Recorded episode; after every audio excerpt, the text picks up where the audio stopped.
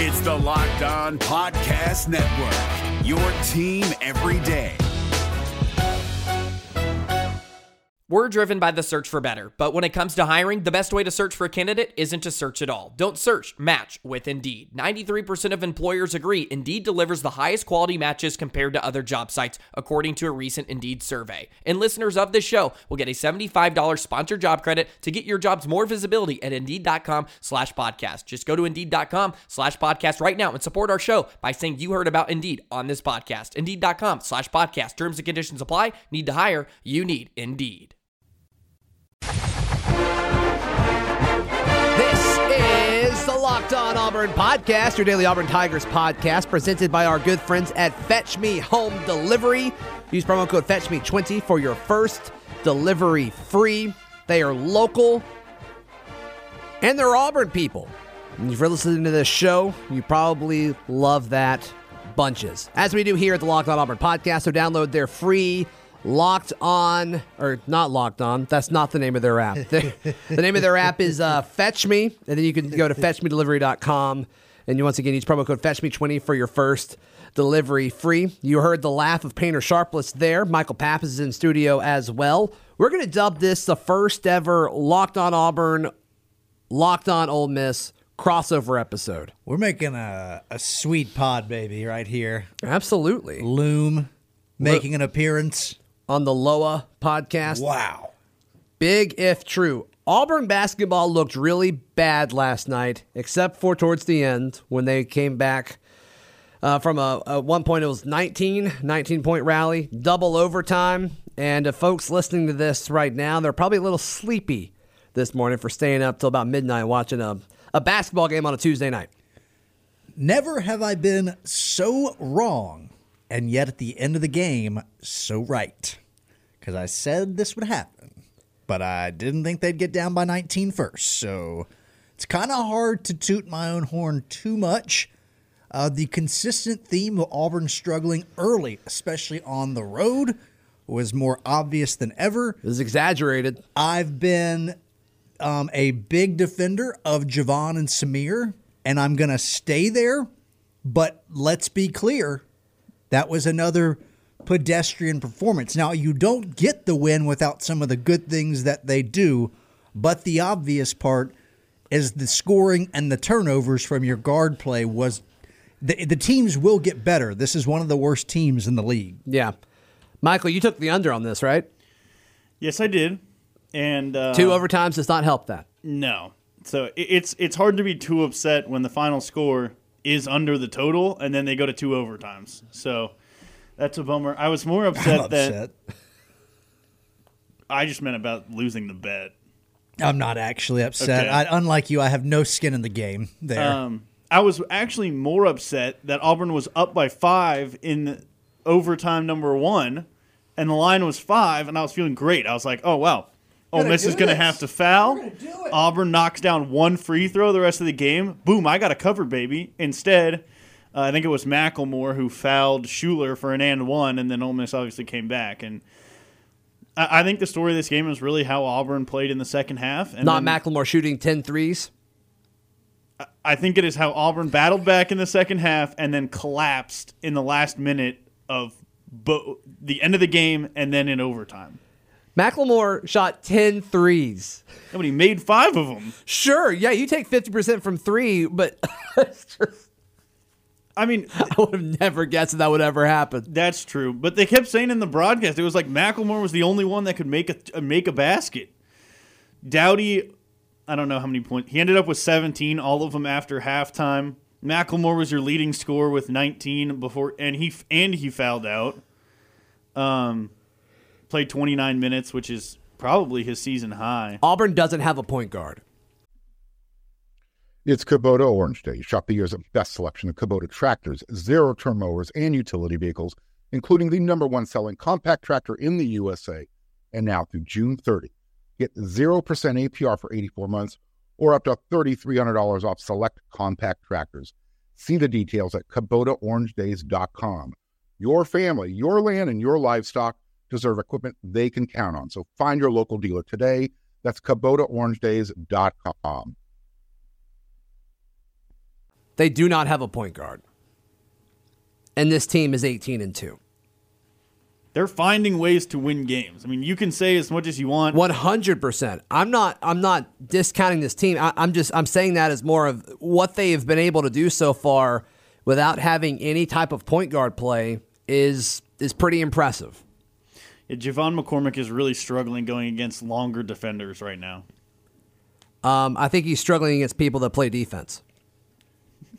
See, I I think Javon's performances in non-conference you could pick here and there, but I think there is some reason to be more critical now that conference play has started. I, th- I think to to lump in all of co- of non-conference play with what we've seen on the road from Javon and, and at times Samir too, as conference play's gotten started, I, I don't think it's fair to him to just say, ah, he's he's not been. I mean, you know, he scored almost thirty points in a game at one point this year. Like he's yeah. had some big shots, but you're right. In the last two to three weeks, and on the road, it's been obvious. And, and last night, Samir especially, but both guards, Doughty and McCormick, they were able to get to the free throw line. So, I mean, that, that gives you four points there. I mean, if you're shooting the ball ten times and you score twelve points like that, it, he has been far worse this year. So I, I think that was fine. And, and when you couple that... The bigger issue the def- for McCormick was nine turnovers. Yeah, and so like w- with the defense that he is playing, though, it, it's making up for it. Like, there's a reason that Bruce Pearl plays him so much and keeps him on the court almost as much as possible. But... yeah, I mean, nine turnovers is not what you want, but he's not a point guard. I think he's a two, I think, but it's just not it's just not where I mean, he just doesn't look comfortable handling the basketball. I think it's interesting that Bruce, they're still going with this whole, like, McCormick needs to be super aggressive thing, because it seemed like he was at his best in non-conference play when he was just facilitating everyone else. Yeah. And so I'm I'm wondering if they'll get him, try to get him back to doing that. Um, but yeah, he, he did not play well. He almost gave the game away. Was mm. that at the end of overtime? Mm-hmm. And uh, both at the end of overtime and at the end of regulation, Bruce was hot at, at Doughty and then Purifoy about the way that those two possessions went. So I can't remember if it was, I want to say it was at the end of regulation that I thought that I saw Samir mouth, "Just give me the ball," as they broke the huddle. Was it? I think it was after the play where they had an opportunity to take the final shot. The ball hits the floor. Samir saves it, calls timeout. Then they go to huddle. They've got another six, seven seconds to get a final shot off. And it looks like he's saying, "Just give me the ball." Kind of like, almost like, I don't care what the play is. Just get me the ball. They don't get him the ball. And then he's upset. And, and then, you know, didn't he have another opportunity in a different overtime to seal it? And he didn't do it. Yeah, so the first overtime. It, yeah. It's like... I liked the idea that he was like, just find a way to get me the ball. If you're going to do that, though, you better make sure when you do get the opportunity, you make the most of it. Well, that's what we've been asking, is like, who who wants the ball? And I props to Samir, and and I think you could lump D'Angelo Purifoy into this as well, as you're not shooting that great, but you're still you still have the confidence to shoot. Yeah, and I, I mean, I, I guess that's a good thing. I like that mentality to an extent anyway, but I would say the shot D'Angelo took at the end of, which overtime are we talking about now? The first one. Um, where there was about five seconds, and I think he just, it looked like Javon dribbled the ball off his foot, and so like mm-hmm. I think he just was like, oh, you know, and they, they, they repossessed the ball, and I think... What was he like? Oh. Perfect. And and then I sort of feel like he, he just didn't realize he had time to either dribble or find one more pass. Mm-hmm. Now, he'd hit some nice shots in that corner, but it felt rushed, and I think he just situationally lost like lost himself in that moment. Yeah, he thought he, he thought they were out of time and he had to shoot it, I think. Mm-hmm. And Bruce wasn't like. Yeah, Bruce wasn't happy about that one. I thought after, at the end of regulation, Bruce was yelling at Samir that he needed to get the go get the basketball and run the play. Yeah, you know, I do wonder, I would like some clarity. Was was Samir simply upset that the ball did not find him, or was... which is probably in one way or another part of the frustration from Samir. And then was Coach Pearl more upset that he was complaining about not getting the ball, or was he more upset that, hey, if you're going to say you want it, I don't care, put yourself in a position to go get it. If we draw up a play and we can't run that play, then you've got to go find a way when things break down to demand it. I would be curious, and we probably won't get an answer on this, to know sort of where the frustration. And you know what? The other thing is, they won this game. Like, Jared Harper tweeted this out, you know, it was sort of like funny and dumb and ugly all at once this game was, but he points out these are the games getting into the tournament that matter so much. Yeah, you're exactly right. I mean, Auburn loses this game a few years ago before this culture shift. And uh, maybe this time last year, the way Auburn was playing this time last year, they may have lost this it's game. It's certainly reminiscent of last year when Auburn went to Ole Miss, as the announcers brought up multiple times, uh-huh. lost in the Pavilion, and then came back home thinking, all right, we dropped that one on the road, let's get it at home. And then you lost to Ole Miss and get swept by Kermit Davis's team. Auburn's record against Ole Miss was really bad. I didn't realize how bad it was recently. They lost, what was it, nine out of ten? Yeah, there, that's, that's crazy. There, and then I think two of the last fourteen. I mean, they the thing that is so funny about Auburn is they've won, what, the most in the last, the most games in out of any team in the conference. I think it's like around seventy-four, seventy-five in the last three seasons. But go back before those three seasons, and it's like outside of a few runs in the eighties and like nineteen ninety-nine, this has been historically the second worst or worst team in the conference. Right. Yeah, and so, so like I mean, these records, it's like, oh, every time, you know, a program will be like, well, they had have won two in the last twenty, and it's like, this feels familiar.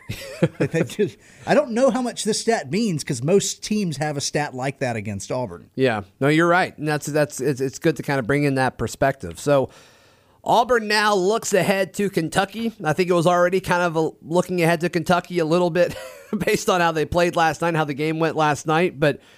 It's going to be, uh, you know, we're getting more more and more media emails as far as game day coming into town and all the festivities happening around that. The game day bus will be will be in town. Well, I think I saw that Friday, something like that. So there's uh, there's going to be uh, there's going to be a lot of positive and exciting atmosphere Saturday. I hope the Auburn fan base is ready for it because this is a big deal. It's a big responsibility to host game day. I was more nervous for Auburn about this game than the Kentucky game. Kentucky is obviously more talented. Typically, this is about the point of the year when Calipari's team, with all that youth, starts putting it together. So Auburn, you know, just like last year when they played Kentucky at home and lost a close one, very well could lose this game. But I like Auburn at home. And one of the things Bruce Pearl mentioned at the end of that Ole Miss game or afterward was our experience, our veteran play mattered a lot. We did not get flustered. We did not quit. And there's probably going to be a point at some point in the Kentucky game where they go cold, and they're going to have to work that out. And I think with the home crowd behind them and just generally playing better at home, they'll win a close one. I, I do want to say there were some bright spots in this Ole Miss game for for Auburn. Um, they hold Brian Tyree, the leading scorer in the conference, to eight points. They did way better on the defensive glass than they have in recent games. So yeah. They held Ole Miss to five or six offensive rebounds. That's great. Uh, and obviously, any game that you're down by nineteen and you battle back and find a way to win it is is impressive. So there were there's so, plenty to pick on. Uh, yeah, there, there's plenty. It's easy to sit here and be very negative since they beat uh, an Ole Miss team with one conference win in double overtime by one point. But you're looking at a top twenty some, team with two losses. Yeah, there there are some bright spots. And like you guys were saying, it, it's all about Kentucky. And we, and we saw in the Texas Tech game for Kentucky, uh, their, really their more veteran players step up. Nick Richards is having a great season. He had a little coming-out party there against Texas Tech. And this is not a Kentucky team full of freshmen. They're led by some older players. Nick Richards is a junior or a senior. Um, I think he's a senior. The, their two backcourt guys are both sophomores. So this is going to be a, a, a dogfight. Um, I want to put also into perspective what happened last night within the league, just so you're aware of, I think, one, that there's no great team in the S E C this year, so it feels very much up for grabs.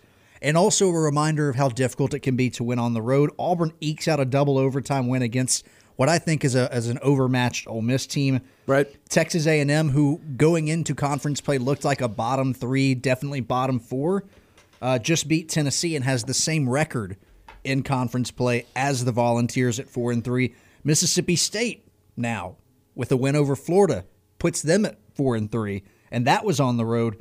And Missouri ekes out a win over Georgia. So Georgia one and six, Missouri now two and five. There's a lot of parity in the league when you look at the standings. You got six and zero L S U, five and one Kentucky, five and two Auburn, and then a bunch of four and threes, three and threes, two and five, one and sixes. This league is going to be exciting, and there's no great team. So when Auburn drops another game this season, Don't overreact. They're going to lose more games. Mississippi State beating Florida was a big deal. It was a big Huge deal. deal I mean, especially for Florida coming off a twenty-point loss at home against Baylor to then let Mississippi State come in. And, I mean, I said it yesterday on the lunch break. I said it on Free Money Friday every day. Mississippi State's best player is Reggie Perry. We know that from when Auburn played him. Reggie yeah. Perry's six foot ten inside guy. He went for twenty seven and eight against Kerry Blackshear, also a six foot ten guy for Florida, who's supposed to be the best player in the conference. Right, like that can't happen if you're Florida. So, uh, like Painter said, a lot of teams have issues. L S U is playing Alabama tonight, and I think a lot of people would not be surprised if Alabama won that game. Yeah, I think L S U's favored by five, but I'm with you. It's got one that's like, ooh. It's got know, a weird feeling about it. it yeah. I wouldn't touch that if I were you, like in terms of gambling. And then I, I, you know, straight up. Are you touching it? Please tell me you're touching I'm all it. Over oh, it. What are you doing? Uh, I'm probably going to take Alabama. With five points? With five points. Yeah. And then I might even sprinkle them on the money line. Wow. What is the money line? Is it juicy? Is it good? Um, are you liking it right now? I'll have to check. Check it up. All right. They, uh, but L S U's six conference wins, like four of them have come by a total of six points or something like that. Yeah, like they could easily be two and four in the conference right now. Yeah. Um. So I mean, that, that's part of it, though. Yeah. You know. Yeah, I don't think there's a lot of people that actually believe L S U is the best team in the conference right now, which is interesting because I don't think you can point to any other team that you're like, oh, that's definitely them. Unless you think it's Kentucky purely based on talent. I, I think it's Kentucky. And then the other thing is, well, L S U won the league last year, and they lost a good bit, but they brought back a talented roster through recruiting and a few players returning that, that weren't good enough for the N B A. So it's like, all right, you know, they're six and oh, but like I, I think most people in this room would not say L S U's the best team in the conference. Uh, the money line's plus one eighty-four, so it's not that juicy. Okay, fair enough. If your company is interested in advertising and marketing to men between the ages of eighteen and forty-four, your company should be sponsoring this podcast. Locked On Auburn is listened to by ninety-eight percent men and eighty percent between the ages of eighteen to forty-four. So if you want to advertise to male listeners between eighteen and forty-four, this is your chance. Plus, our rates are pretty reasonable. Email me at lockedonauburn at gmail dot com to get more information. I look forward to hearing from you. It's Kubota Orange Days. Shop the year's best selection of Kubota tractors, zero-turn mowers, and utility vehicles, including the number one selling compact tractor in the U S A. And now through June thirtieth, get zero percent A P R for eighty-four months or up to three thousand three hundred dollars off select compact tractors. See the details at Kubota Orange Days dot com. Your family, your land, and your livestock deserve equipment they can count on. So find your local dealer today. That's Kubota Orange Days dot com. Let's look at some uh, some some football. We had a, a caller, John from Georgia, called in uh, about our running back conversation yesterday. Mm-hmm. So let's hear from uh, from John. Hey, this is John from Georgia, and I think that Harold Joyner is going to transfer, and D J and will take over the where Booby's been at, and Booby will be the special down back. Thanks for listening. Love y'all's podcast. Hey, thanks, John. Appreciate the call. You can call the Locked On Auburn podcast voicemail machine at two oh five, five oh two, four two eight five. This time of year, it really helps us a lot with content and stuff, so please uh, please give us a ring. Uh, I wouldn't be shocked if Harold Joyner transferred at some point. If he did it at this point, he would have to sit out a year. Um, kind of makes you wonder, like, do you just stick it out and get better than grad transfer when you have the opportunity to? But, I mean, you see guys transfer and sit out all the time. So I, I I don't know, though, if he is to transfer, like, does he tell coaches that he wants to play running back? I, I still just don't really know what he is. Going back to our conversation, if you tell me someone's going to transfer, I believe you. It's like there's there's one ball, too many backs who are all probably good players, two of which, like, we really haven't gotten to see much out of because Tank Bigsby was in high school, and Mark-Antony Richards, it's all about what the coaches think he's capable of doing. So, yeah, do I think someone's going to transfer? I think it's very, very possible. But I don't, I'm not willing, nor do I feel confident to project who it is. Yeah, I agree with Painter. Um, I, I also agree with the caller. I think there's a decent chance that Harold Joyner feels like he's the odd man out and decides to move on. I wouldn't be surprised if one of these uh, younger guys, I guess, like you guys were saying yesterday, the favorite to, to transfer as one of these younger guys might be Mark-Antony Richards. Mm-hmm. Just because he he's already sat out. But I do think that redshirt year matters. And, you know, if it were D J Williams who transfers, as, as unlikely as that seems right now, he's got a redshirt year to sit out if that's the decision that he makes. And honestly, Tank Bigsby does too. Now, Tank is probably the least likely, being as highly touted of a recruit as he is, and right. and young, and coming in as a true freshman. Yeah, I think the Mark-Antony thing, a lot of people probably Antony. Come on, man, we we we did a P S A yesterday. The Roman. All right. What were you saying? That's it. Okay, cool. Um, your uh, your quote yesterday kind of got some traction. I I made a, a little promo video for it about Mark-Antony. I almost did it. Mark-Antony oh. being the. Uh, Mark-Antony being the, the future is what you said. And a few people responded. Sam on Twitter said, I think it's one, Whitlow, two, Tank, three, D J. What are your thoughts on that? Not not including your boy. Will you repeat that? The one, two, three? Whitlow, Tank, D J. I don't think it matters too much, but if I guess the way I feel about it is D J may have a slight edge in like the number of carries by the end of the year. That could change. It'll also depend on what the offensive line looks like and what their strength is.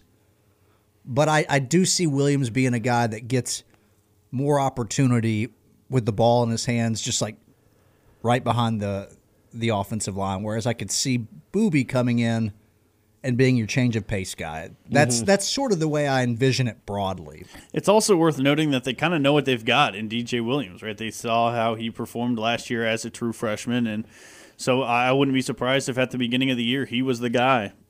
And uh, we've seen uh, the carry dynamic shift throughout the season quite a few times under Gus Malzahn. I mean, this year Cam Martin was your listed starter for a while, and and two years ago he was your listed starter for the whole season. They yeah. have been better at moving into some sort of a rotation, and I'm curious to know because I think it's evident Chad Morris is going to have a huge impact on the offense, and like, does he want to run D J Williams into the ground? I don't know, but yeah. it seems more likely that he would probably employ multiple backs.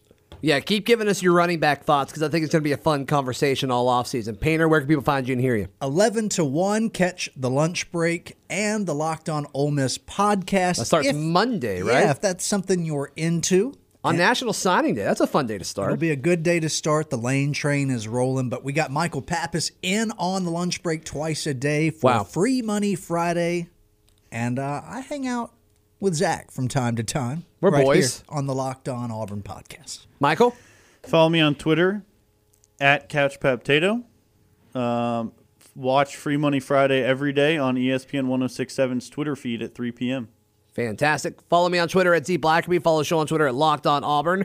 This has been another edition of the Locked On Auburn podcast. It's the Locked On Podcast Network, your team every day. Hey, Prime members, you can listen to this Locked On podcast ad-free on Amazon Music. Download the Amazon Music app today.